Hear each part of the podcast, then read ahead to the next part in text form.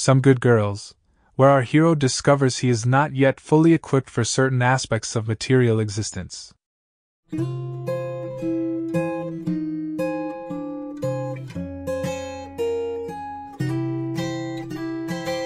No disguise, you're the male today. Okay. Look, if it happens again, we'll never see each other again. Or, why not, we'll see each other again, but as a threesome. I like the idea of you watching me fuck another guy. It won't happen, I cut it short. I hold out my arm to her.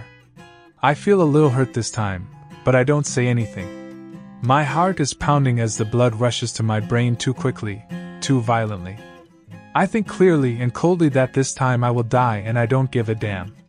I think that it would be nice to die of a heart attack while she's feeling pleasure. Yes, I think all that, and also other things that I prefer not to say.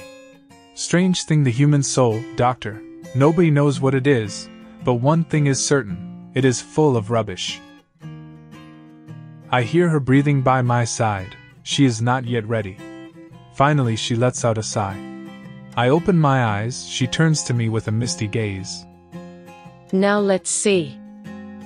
She sets penetration, rhythm, and intensity, then lets me continue alone.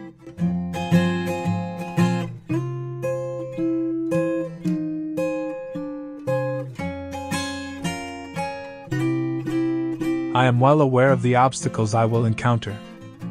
I know that I will have a breakdown after the first half hour, but I am able to cope. The drug doesn't help, it's mostly a matter of self control, it's a matter of overcoming that moment with an effort of will. Then the fatigue, the pain in the joints, the desire to finish quickly, gradually turn into an almost ecstatic condition, which sublimates into a kind of painful nirvana. Gerti is cold and addicted. Everything now has little effect on her. Sometimes she risks a hysterical crisis due to her inability to vent her excitement. In the early days, her coldness resisted my every assault, and the failure was terrible. I would give up even before trying. But then, I don't know how, I found the courage to try again and I succeeded. I have perfected a winning technique, doctor, which I can describe as follows.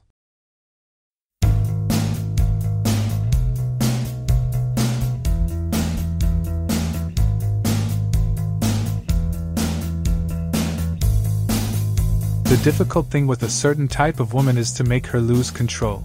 You have to literally force her, tame her as you would a wild horse, yank her, master her, whisper in her ear some unrepeatable vulgarities, make her change position, caress her for hours until you're exhausted. Often, standing behind Michelle, I make her get down on her knees with her face turned towards the big mirror and force her to look at herself while we have sex.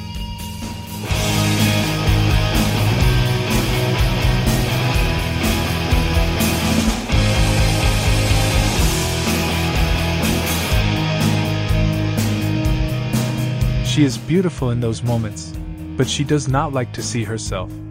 She rebels, closes her eyes, arches her back, tilts her head back. The cascade of her black hair caresses my shoulders. The beauty of her darting body reflected in the mirror is almost unbearable. I have to be careful not to let myself go, and I guarantee it is not easy. I have my strategies, for example, mentally reciting the multiplication table of 9 or repeating by heart all the tributaries of the River first those on the right, and then those on the left. I straighten her head and tell her, Look at yourself. She opens her eyes again, and what she sees in the mirror excites her terribly. But this unnerves her. I feel her muscles contract under my arms. I have to hold her still, caress her neck until she calms down. Finally, her tense limbs relax. She surrenders to that even rhythm. It is a signal of implicit surrender to which I am very attentive.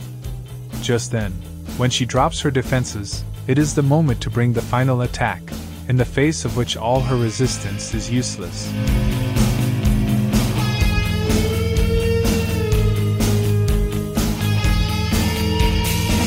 The pleasure obtained in that way is unnatural, it leaves one exhausted but essentially unfulfilled. Most women at that point are satisfied and give in to exhaustion.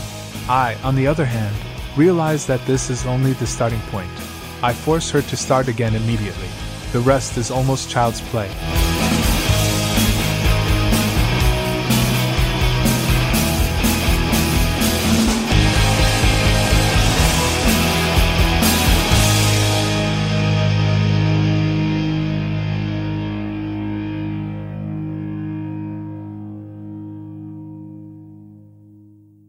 I go on for hours, keep my promise, and even double the stakes. At the end, we are both exhausted, and I feel the strange emotion that always gets me with her. I expect her to say something, I expect some compliment, I don't know, some comment. But she, lying on her back next to me, says nothing. I wait a few minutes and then ask her the dumbest question a man can ask a woman Did you enjoy it? She simply responds with a moan. What are you thinking about? I urge, determined to hurt myself. Nothing, I was just thinking about that variant. She replies evasively. What variant? Well, one should optimize the performance, don't you think? I was talking nonsense before, but if you think about it, it's an idea. You just need the right person. Right for what? While you were fucking me, I thought it would be good to save you all this trouble, and I realized that the right person is Carlos. He's a dumb bastard, he doesn't formalize. Next time we can have you start and then he'll take over. That way you'll get less tired and it takes me half the time to orgasm. I answer nothing. She turns to look at me. I must have a comical expression. Comical? Because she bursts out laughing. Don't look like that. I didn't say I like Carlos. He's just a redneck with an elephant dick, nothing to do with your Andy Warhol aesthetic.